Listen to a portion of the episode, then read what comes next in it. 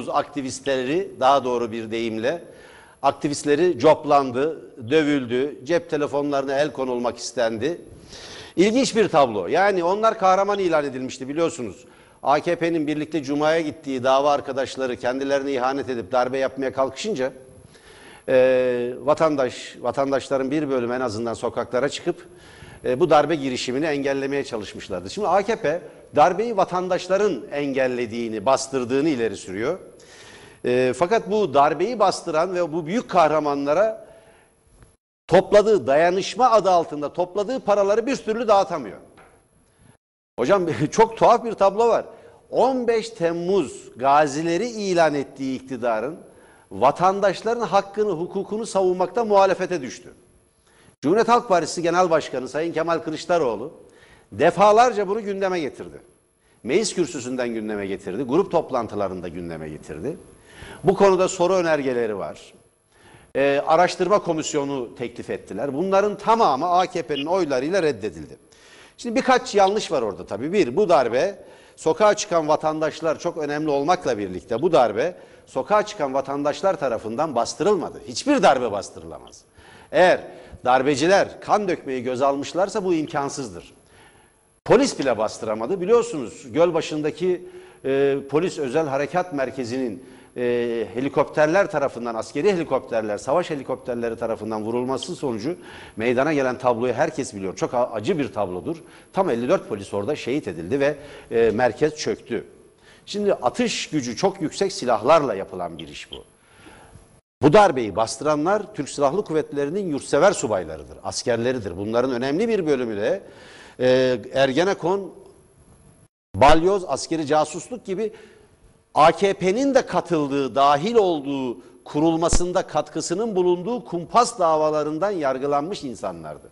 Tabi bu arada yurttaşlar da e, darbecilere karşı e, harekete geçtiler. Özellikle Cumhurbaşkanı Sayın Recep Tayyip Erdoğan'ın e, Yeşilköy Havalimanı'nda bir cep telefonu üzerinden yaptığı görüntülü bir konuşmanın bu konuda etkili olduğu biliniyor. Ama sizin gazetelerde, televizyonlarda gördüğünüz o binlerce insan tankların üzerine çıkmış filan o görüntüler değil. O görüntüler darbe bastırıldıktan sonra çekilmiş görüntüler. Onlar darbeyi bastırmak üzere gelen tanklardır. İstanbullular biliyor mu bilmiyorum ama Maltepe Zırhlı Tugayı'nı eğer Ergenekon davasından, kumpas davasından 3 yıl yatmış subaylar ele geçirmeseydi ve darbeci general etkisiz hale getirmeseydi İstanbul'da 72 tank değil belki 300 tank çıkacaktı sokaklara. Her şeyin rengi değişebilirdi. Şimdi durum bu. Bu kaydı, tarihsel kaydı düştükten sonra hocam bir kez daha belirtelim. Ama sonuç olarak yurttaşlarımızın bir bölüm çıktılar, çatıştılar, yaralandılar, kolunu, bacağını kaybeden e, yurttaşlarımız oldu. Ve AKP iktidarı bunları gazi ilan etti. O da tartışmalıdır da bu kavram. Gazilik nedir, şehitlik nedir? Daha hani hem e, teolojik anlamı hem e, sosyal ve siyasal anlamı ayrıca tartışılabilir ama nihayetinde AKP iktidarı tarafından 15 Temmuz aktivistlerinin bir bölümü gazi ilan edildi. Ve bunlara bir maaş bağlanması öngörülüyordu. Şehit ailelerine, şehit ilan edilen kişilerin ailelerine ve gazilere de yine dayanışma amacıyla bir para toplandı. Şimdi şu anda hapiste olan Murat Ağarer arkadaşımız hocam o vakfın adresini aradı buldu. Bir tabela var vakıf yok. Vakıf yok. Ortada yok vakıf. Dayanışma için paralar toplanmış. Bu paraların nerede olduğu belli değil. Gazilere dağıtılacağı söylendi. Bunlar ödenmedi. Bu arada bir dizi sahte gazi çıktı. Gitmişler adlarını yazdırmışlar. Darbenin bastırılmasında hiçbir katkısının, e, katkısı olmayan bazı isimler. Kendi kendini yaralayıp gazi ilan edenler oldu ortaya çıktı. Bu sahtekarları ayıkladılar. Her kesimden böyle sahtekarlar çıkar. Onları bir yana bırakalım ama gerçekten orada yaralanmış insanlar var. İşte bunlar toplanmışlar. Kendilerine para ödenmeyince AKP Genel Merkezi'nin önünde haklarını aramak, e, aramak istiyorlar. Cevap ne? Cevap biber gazı, polis jopu ve özel güvenlik dayağı alıyor. Görüntü çekiyorlar cep telefonlarıyla. Görüntüleri silebilmek için cep telefonlarına el koymak istiyorlar ama e, yurttaşlar direniyor ve cep telefonlarını vermiyor. Bunun çok dramatik bir tablo olduğunu düşünüyorum hocam. AKP iktidarının geldiği yer bakımından son derece dramatik olduğunu düşünüyorum. Siz ne dersiniz? Evet, e, bir defa bu 15 Temmuz girişiminin nasıl bastırıldığı konusunda e, tamamen çok benzer düşündüğümüzü belirteyim. E, ben de bunu defalarca söyledim. Bir askeri harekat ancak askeri bir içeriden direnişle veya onun karşısında yine bir başka askeri harekatla önlenebilir. Hiçbir ülkede, hiçbir ülkede, Güney Amerika ülkeleri dahil orduya karşı öyle polisin, bilmem, bekçinin, halkın, şunun bunun hiç etkisi olmaz. Telefat çok olur ve ordu sonunda gene kazanır.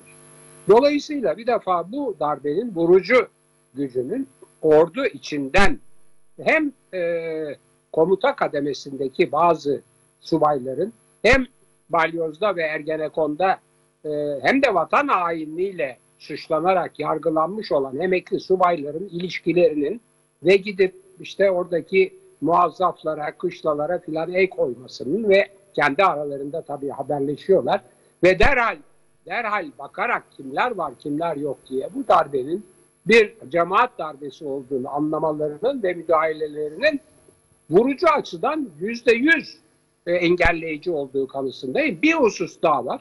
Darbeciler bir şey hesaplayamadılar.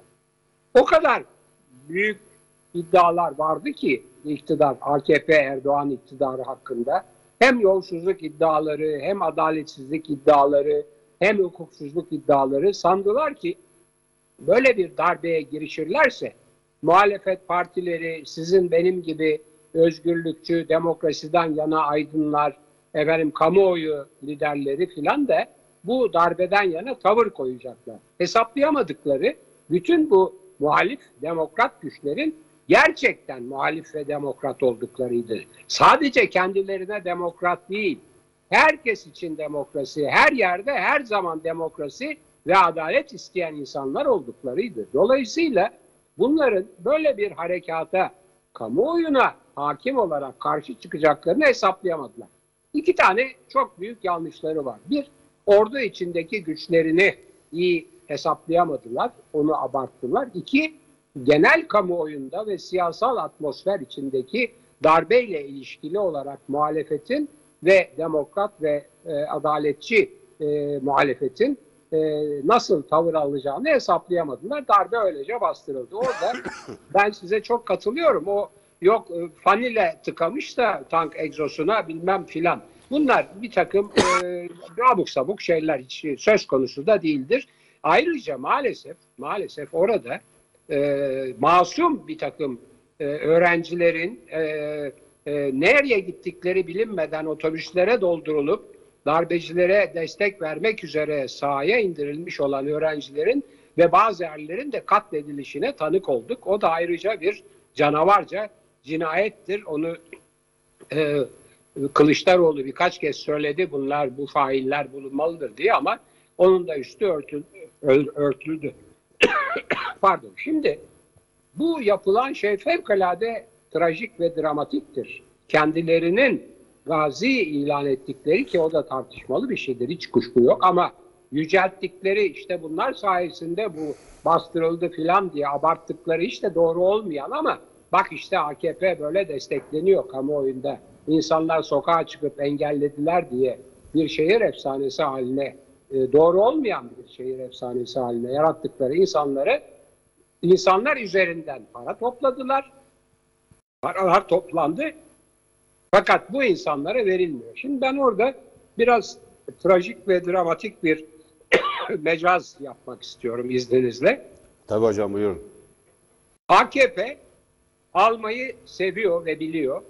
Vermeyi, dağıtmayı sevmiyor ve bilmiyor. Siz çünkü bir e, bir fiil kullandınız. Bu paralar dağıtılmadı diye. Evet bu paralar da dağıtılmadı. Maskeler de dağıtılamadı. Efendim başka şeyler de dağıtılamıyor. Ama ama IBAN e, numara IBAN numarası, IBAN numarası her neyse ilan edilip Kızılay'ın 10 10 lira verin SMS'leriyle veya işte bir takım kamu kuruluşlarından zorunlu neredeyse bağışlarla para alınabiliyor. Alınmasını onu biliyorlar. Böyle bir şey yapayım. Şimdi buradan hareketle bende üç tane e, ciddi konu var. Onları söyleyeyim. Hemen size bırakacağım hangisini tartışmak istiyorsanız. Birisi Bahçeli'ye hakaret davasında bu söylenenler hakaret değildir. Politikacılar çok çarpıcı, sert eleştirilere, toplumu şoke eden eleştirilere bile dayanıklı olmalıdır, muhatap olabilirler diyen yargıçların hem de birkaç mahkemenin, birden çok iki mahkemenin, biri de yüksek mahkeme yani e, istinaf mahkemesi olmak kaydıyla yargıçları hakkında tahkikat başlaması ve bunun tabii maalesef ne yazık ki hala HSK Başkanı olan Adalet Bakanı tarafından onaylanarak yapılmış olması bir. İki, bir yandan gazilere bu şekilde müdahale edilirken öbür yandan HDP yürüyüşüne aynı e, aynı biçimde, aynı şiddetle polis tarafından müdahale edilmesi ve orada bir zamanlar 3 yıl evvelki CHP'nin adalet yürüyüşüne destek verenlerin şimdi HDP'nin e, demokrasi, demo, darbeye karşı demokrasi yürüyüşüne biraz farklı bakmaları, e, yeterince destek vermemeleri beni çok rahatsız ediyor. Ayrıca da tabii onun engellenmesi de bunun gerekçeleri tabii kolay. E, salgın var denir, şu denir, bu denir. Üçüncüsü linç olayı yani kadınlara yönelik nefret söylemi. Burada ben e, bir de Tele1'i kutlamak istiyorum. Herkesin gözünü kapadığı, dilini tuttuğu, kulağını kapattığı bir konuda işte e, ana haber bülteninde, Zeynel Lüle'nin özel haberinde, e, başka e, Türkiye üzerindeki haberlerde daima bu kadınlara yapılan cinse, cinsiyetçi linçin e, bir sözcüsü, onu engelleyici bir e, yayın organı oldu ve ondan sonra bütün herkes ayılıp ya ne oluyor filan demeye başladı. Oradaki kamuoyu öncülüğünü, kadın hakları, insan hakları savunuculuğunu ve sosyal medyadaki bu iğrençliğe karşı tavrı için de sizin yönetiminizdeki Tele1'de kutluyorum. Benim böyle üç tane konum var. Peki. Bahçeli, HDP ve linç. Evet. Hocam HDP ve linç konusundaki gö- görüşlerimi ben dün söylemiştim. Dün programda burada değerlendirdik. Siz de stüdyodaydınız. Ee, daha doğrusu Bahçeli'ye hakaret davasına bakan yargıçlar ve e, Sayın e, Başak Demirtaş'a yönelik cinsiyetçi saldırı konusundaki görüşlerimizi dün söylemiştik. İğrenç. Ve e, bugün Kemal Kılıçdaroğlu da Cumhuriyet Halk Partisi lideri de e, grup toplantısında geniş bir yer ayırdı. Ben bunu da önemsiyorum.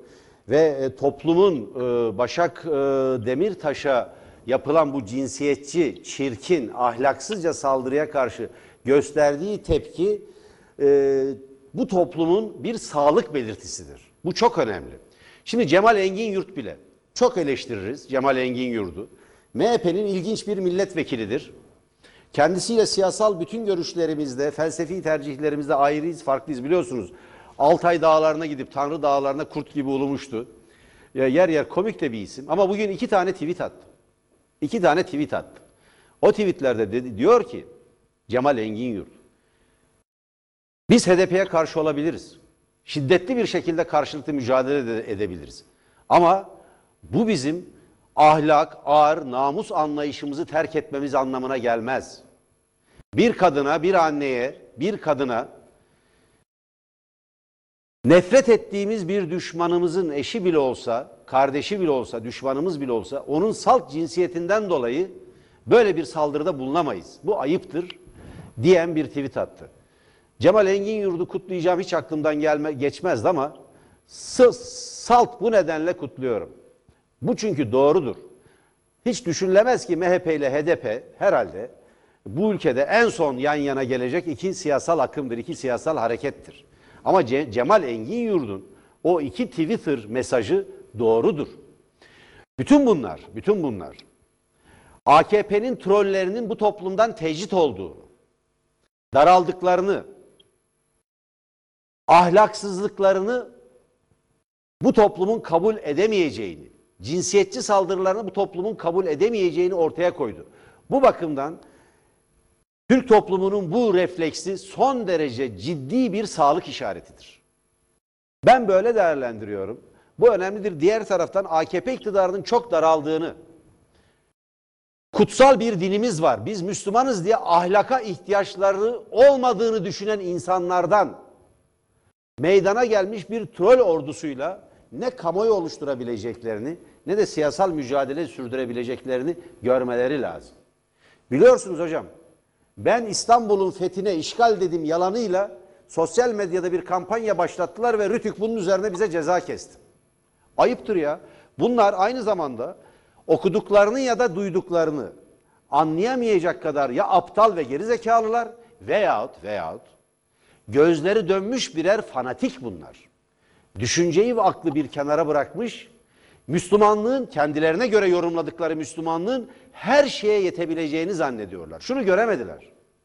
Bu anlayış, bu zihniyet, bu tutum ancak ve ancak bedevi yobaz- yobazlığına özgüdür. Bu çöl yobazlığıdır, bedevi yobazlığıdır. Bunun Rumeli ve Anadolu Müslümanlığıyla bir ilgisi olmadığı gibi bu halk böyle bir anlayışı kabul etmez. Ben Başak Demirtaş'a yönelik bu saldırı karşısında toplumun gösterdiği refleksin, tepkinin bir sağlık belirtisi olduğuna na inanıyorum ve e, herhalde diyorum ya bu toplumdan hiçbir zaman umut kesmemek lazım. Sırf bu nedenle bile. Hiçbir zaman umut kesmemek e, gerekiyor. En önemlisi budur hocam. E, bu olaydaki en önemli gelişme bu boyutudur. Şimdi bir şeye daha işaret etmek istiyorum ben. E, bu bahsi e, kapatabiliriz buradan. Trollerin 7340 trolün hesabını Twitter e, şirket merkezinden Amerika Birleşik Devletleri'nde genel müdürlüğünden e, AKP gençlik kolları ile ilişkili çoğu sahte olduğu saptandığı için ve sadece bir hesaptan 7 milyon kez Recep Tayyip Erdoğan'ın bir mesajının paylaşılmasının da bunun bir işareti e, sayıldığı için bu hesaplar kapatıldı. Vallahi kimseden ses çıkmadı hocam. Bugün Bülent Tezcan'ın da dediği gibi hiç kimseden ses çıkmadı. Ses nereden çıktı biliyor musunuz? Saraydan çıktı. hariç. Fahrettin Evet. Altun itiraz Evet. etti. Bir kişi Demek hariç. ki bu hesapların sahibi oymuş. Bir de Mahir Ünal ne dedi? Bunlar yeşil toplu. Yani İki kişi hariç. yani kişi hariç. medya ahlakına uyma sözü vermiş yerli ve milli hesaplar. Ya sizin ahlakınızı sevsinler. Kocası hapisteki bir kadına tecavüz tehdidinde bulunmak hangi ahlaka sığar? Hangi ahlaka sığar ya? İşte böyle daralttılar hocam. Bunların ikisi böyle bir e, önemli bir sağlık belirtisi. Diğeri de şu. Buradan ilerleyelim isterseniz. Ahmet Davutoğlu bugün önemli bir basın toplantısı yaptı. Biz Ahmet Davutoğlu'nu takip etmeye çalışıyoruz. Gelecek Partisi'nin genel başkanı, eski başbakan biliyorsunuz. Kendisine karşı partide Pelikan grubu tarafından bir darbe yapıldığını söyledi. Bugün ekonomide gelecek modeli başlıklı bir e, bildirge açıkladılar, manifesto açıkladılar. Burada Davutoğlu şunu söylüyor. Ben başbakan başbakanken ihalelerde nelerin döndüğünü gördüm. Müdahale edecektik, parti içi darbe oldu. Şimdi genellikle de şimdi nelerin döndüğünü gördüm diyor. Şimdi başbakansınız Sayın Davutoğlu. Yani o e, sadece başbakanken görmüş olamazsınız nelerin döndüğüne. Bir, çok açık bir öz eleştiri yapmalılar. Sayın Başbakan, e, dönemin başbakanı Sayın Ahmet Davutoğlu da pazar günü bizim programımıza katılan Ali Babacan. Ali Babacan'da bir öz eleştiri yapmalılar döneme ilişkin ve topluma dönüp bir özür borçlarının olduğunu düşünüyorum. Ha onlar öz eleştiriyi AKP'ye yönelttikleri eleştiri olarak da ortaya koyabilirler. Bunu yapıyorlar. Şimdi Ahmet Davutoğlu'nun tanıklığı önemlidir. Başbakandır. İhalelerde neler döndüğünü gördüm diyor. Müdahale edecektim darbe oldu diyor. Sayın Cumhurbaşkanı'nın bu soruya, bu söze cevap vermesi gerekiyor.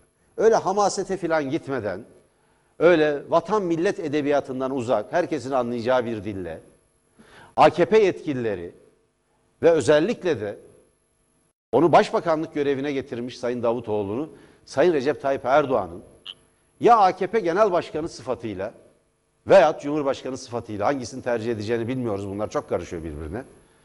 Ee, bir cevap vermesi gerekiyor. Çünkü bu söz sıradan bir insanın sözü değil. Bir başbakanın sözü. Başbakan diyor ki ihalelere fesat karıştırıyorlardı, yolsuzluk yapıyorlardı. Demek istediği bu. Buyurun hocam. Evet. Şimdi e, bu bir defa e, sosyal medya olayı, e, Twitter'ın hesapları kapatması, Ee, buna karşılık iktidar sözcülerinin hem devlet memuru olanın hem de seçilmiş olanın, parti temsilcisi olanın e, itirazları e, başka bir e, başka bir olayı gündeme getiriyor. Şimdi her ikisine de bakıldığında birisinin yeşil top işaretli e, bir takım hesapları yerli ve milli olarak ilan ettiği, oysa en ağza alınmayacak, en galiz küfürlerin bu hesaplardan yapıldığı gerçeği ortaya çıkıyor. Yani o öyle bir iddiada bulunmasa, yani biz işte efendim yeşil top diye bir şey icat ettik, bunu Twitter ahlakı veya sosyal medya ahlakı için bunu kabul edenler ahlaklı ve işte terbiyeli, nazik neyse ama ahlaklı olduğu muhakkak söylediğinde e, e, e, iletiler yapacaklar filan demese bu e, hesapların en ağır, en ahlaksız, en cinsi, cinsiyetçi, en nefret söylemi içeren e, iletiler e, yazdıkları belki bu kadar ortaya getirilmeyecekti. Şimdi öbür tarafta devlet adına açıklama yapan Twitter hakkındaki e, sayın memur arkadaşımız bunu anti-emperyalizme dışarıdan işte düzenlenemez bu işler filan demeye bağlıyor. Hiçbir toplumda hiçbir yankısı olmadı. Zaten şöyle bir şey var burada yine tabii önemli bir e, hata burada. Yani bu aynen gezi e, direnişindeki işte otbordu şuydu buydu filan gibi bir takım hatta e, sosyal medya paylaşım hesaplarının e, bir kadın gazeteci tarafından e, örgüt zannedilip adlarının söylenmesi gibi e, maskaralıklar ortaya çıkıyor. Ayrıca yine e, aynı memur arkadaşımız iletişimden sorumlu olduğu halde AKP'nin iletişimini aynen öbür seçilmiş politikacı arkadaşımız gibi gittikçe daha kötü biçimde sonuçlar verecek e, şekilde yönetiyor. Yani mesela işte hep aynı örneği veriyorum. iki örnek. Bir tanesi bir küçücük bir çardak olayını e, devletin efendim e, itibarını sarsmak diye bir yandan öbür yandan da e, terör örgütü terörle e, e, hedef göstermek diye büyütüverince ortalık karışıverdi. Bitirilecek tabii hiç üzerinde durulmayacak bir olay. Bir, sizin de üzerinde durduğunuz biçimde açık arttırmaya girmeye talip olduğunuz biçimde büyüdü. Ayrıca daha da önemli bir şey. Cumhuriyet Gazetesi'nde bu bir haberdi. Böyle yani bir, bir gün, iki gün falan devam etti. Gün diye iki gün üst üste tekstip yayınlayınca o haberi okumamış olanlar, görmemiş olanlar birdenbire gazete manşetlerinin efendim, e, tekstiplerle dolu olduğu gibi basın özgürlüğünü yerle bir eden bir olaya tanık oldular. Bir de ayrıca ya bu neymiş biz atladık galiba filan diye bir önemsiz çardak olayının bayağı ciddi bir e, hak ihlali olduğunu fark ettiler. Hocam bence e, çardak olayı hocam önemliydi. Yani kendisi küçük ama e, olay büyüktü. Siz İşte. Cumhur, tabii Cumhurbaşkanı Yani ilet- bunu söylüyorum. Yani Cumhurbaşkanlığı sözcüsü bunu bu böyle olduğunu iyice açığa çıkardı demek istiyor. Tabii. Şimdi e, Sayın e, Fahrettin Altun, Cumhurbaşkanlığı İletişim Daire Başkanı olarak, şimdi basın kartlarının arkasında imzası var. Bir de bir, cümlenin altında imzası var. E, yani iyi ki benim basın kartımı ne diyeyim, e, incelemeye almışlar, yenilememişler. E, ben e, hocam 32 yıl, 33 yıllık basın kartı, sarı basın kartı sahibiyim. Ve 7 yıl, 8 yıldır da sürekli basın kartı sahibiydim. E, basın kartının yenilenmesi için bize yazı yazdılar. Benim basın kartımı yenilemediler. Sebebi incelemedeymiş. İncelemeye devam etsin istiyorum ben. Yani e, çok bunların çok e, ne diyelim e, bu kartların ne kadar itibarının kaldığı artık çok tartışılır. İletişim başkanıysanız boğaza nazır bir arsayı kaç metrekare olursa olsun 250 metrekareymiş küçükmüş ya boğaza nazır bir arsadan söz ediyoruz biz. 250 mi- e, metrekare birkaç milyon demektir. Dolar olarak. Burayı siz 258 liraya kiralayıp oraya bir de kaçak şey yaptırıyorsunuz. Müştemilat filan bunu da gazeteci haber yapmış. Belediyede gelmiş yıkmış. Şimdi durum şu.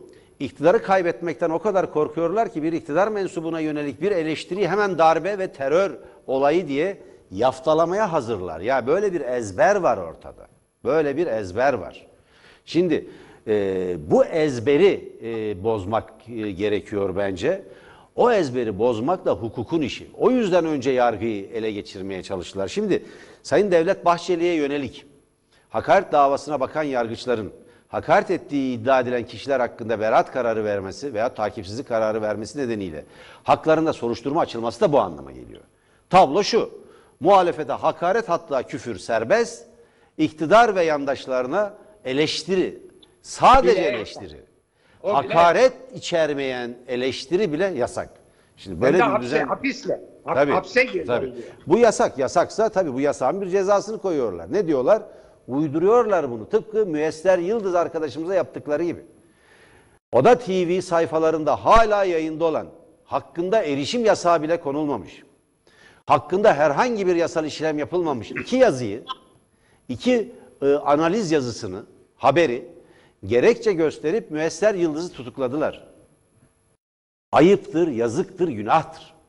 Doğru. Bu adalete sığmaz. Vicdana sığmaz. Şimdi biz e, bağımsız medyayı bir parça hocam e, vicdan sahibi medya olarak da tanımlamak e, durumundayız. Çünkü hani biz bu kalpsiz dünyanın kalbi olmaya çalışmayacağız. Yani böyle bir gücümüz, böyle bir yeteneğimiz yok. İnsanların acılarını da dindiremeyiz. Bu kalpsiz dünyanın kalbi olmak iddiasında da değiliz. Ama şu şu şu, şu çok açık. Şu çok açık. Kötülüğün toplumsallaştığı ve giderek örgütlü bir tehdide dönüştüğü bir tarihsel eşikte biz tarihin ve toplumun vicdanı olabiliriz diye tanımlıyorum ben. Doğru. Bugünkü bağımsız gazeteciliğin asıl iş- işlevi tarihin ve toplumun vicdanı olabilmektir. Biz o Tabii. vicdanın sesi olmaya çalışıyoruz. Bu nedenle 15 Temmuz darbe girişimine karşı çıktığı için yaralanan gazilerin de yanındayız.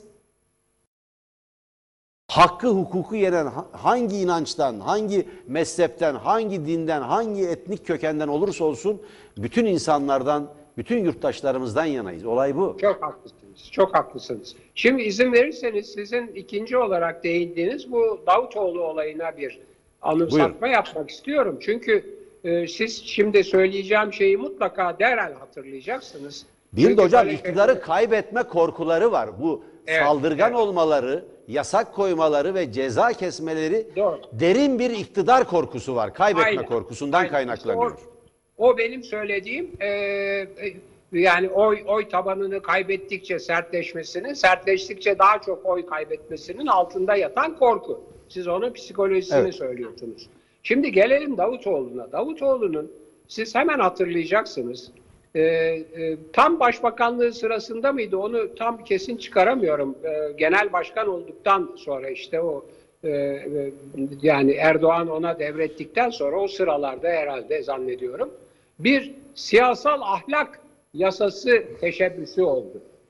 Çok iyi hatırlıyorum.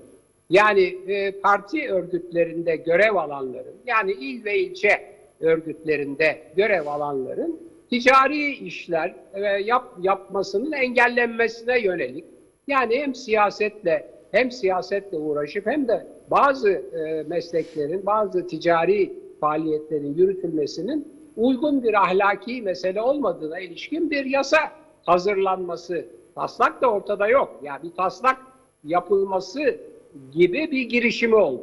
Hatırlıyor musunuz nasıl bir tepki aldı ve ne oldu o Evet. girişim? Ben hatırlatayım. İzleyiciler hatırlamıyordur. Ben Ahmet Davutoğlu'na da hatırlatayım. Ben bunlara tanık oldum derken asıl bunu söylesin. Partinin o zamanki genel başkanı çıktı. Böyle bir yasa çıkarsa biz politika yapacak adam bulamayız dedi. Hadi buyurun bakalım. Aynen öyle hocam. Çok haklısınız. Yani siyasi ahlak yasası çıkarsa neymiş? AKP politika yapacak adam bulamazmış. Vay canına ya.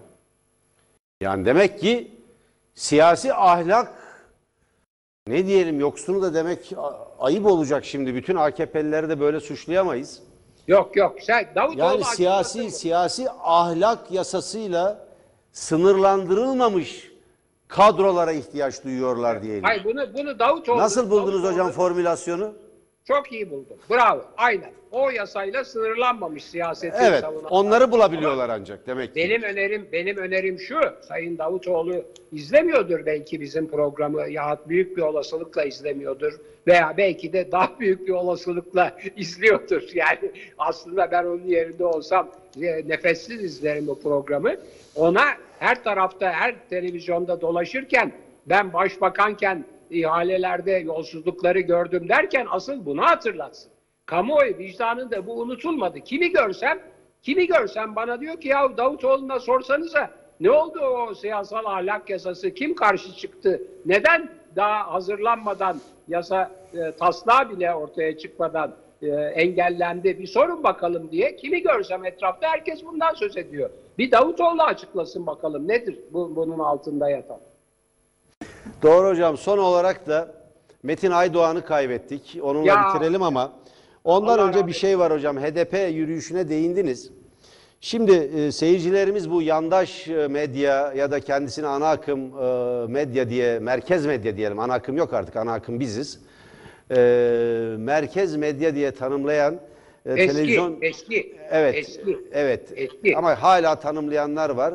Ee, bazı televizyonların düştüğü bir sefalet var. Şimdi e, bizim e, programcı arkadaşlarımızdan Habertürk'teki Didem Yılmaz enteresan bir laf etmiş.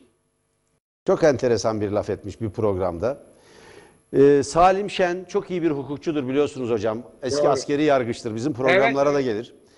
HDP'nin yürüyüşü siyasete ne getirir diye bir program düzenliyor Habertürk. Bir tane HDP'li yok. evet onu duydum. Doğu Perinçek var. Evet. Gürsel Tekin var şeyden, Cumhuriyet Halk Partisi'nden. Evet. Ve Salim Şen var hukukçu. Salim Şen diyor ki niye burada HDP'li yok? Evet. O şeyi söyleyen Bu- bu, bu, bu itirafı kol kola girmek Evet. itirafına itiraftır diyen Evet, çok iyi bir hukukçudur. çok. Şimdi Salim Şen buna karşı çıkıyor ve e, moderatör Didem Aslan Yılmaz da diyor ki HDP konuşulur ama hiçbir mecrada HDP'li gelip kendini savunamaz. Ama legaldir diye tepki gösteriyor. Allah. Ee, Yılmaz şey, şey tepki gösteriyor Yılmaz'a yani e, Salim Şen. Ee, Yılmaz ise yani Didem Yılmaz ise diyor ki e, bu bir tercihtir diyor. Biz bir kamu yayın kuruluşu değil özel bir televizyon kanalıyız. Dolayısıyla buraya HDP'liler çıkamaz. Bu bir tercihtir. Yani e, biz TRT değiliz diyor. Sanki TRT HDP'lileri çıkarıyormuş gibi. Şimdi bir savunmadır. Burada Didem Yılmaz değildir asıl hedef. Yani Didem Yılmaz'ı aşan bir durum var. Şunu diyor yani e, Habertürk'ün sahipleri, yöneticileri, yayın yönetmenleri, genel müdürleri her kimse e, herhalde iktidarla irtibatlı bir biçimde HDP'ye bir ambargo koymuşlar. Onlar katılamaz demişler. Evet. Diyor ki burası özel bir kuruluş. Bu bir tercih diyor. Bu bir tercihtir diyor Didem Yılmaz. Tam laflarını e, kullanalım. Yazık. Yazık. E, o, o evladımız Tam bir- söyleyelim iyi hocam. çıkış- Sözlerini iyi tam söyleyelim. yapmıştı. Ama İyi bir hocam- yapmıştı. Yok. intihar etti. Hiçbir hiç, hiç kimse masum değil. Evet herkesin payı var. Didem Yılmaz'ın Ay, da payı var. Yok öyle. Yazık. Evet. Yazık. Burası bir kamu televizyonu değil.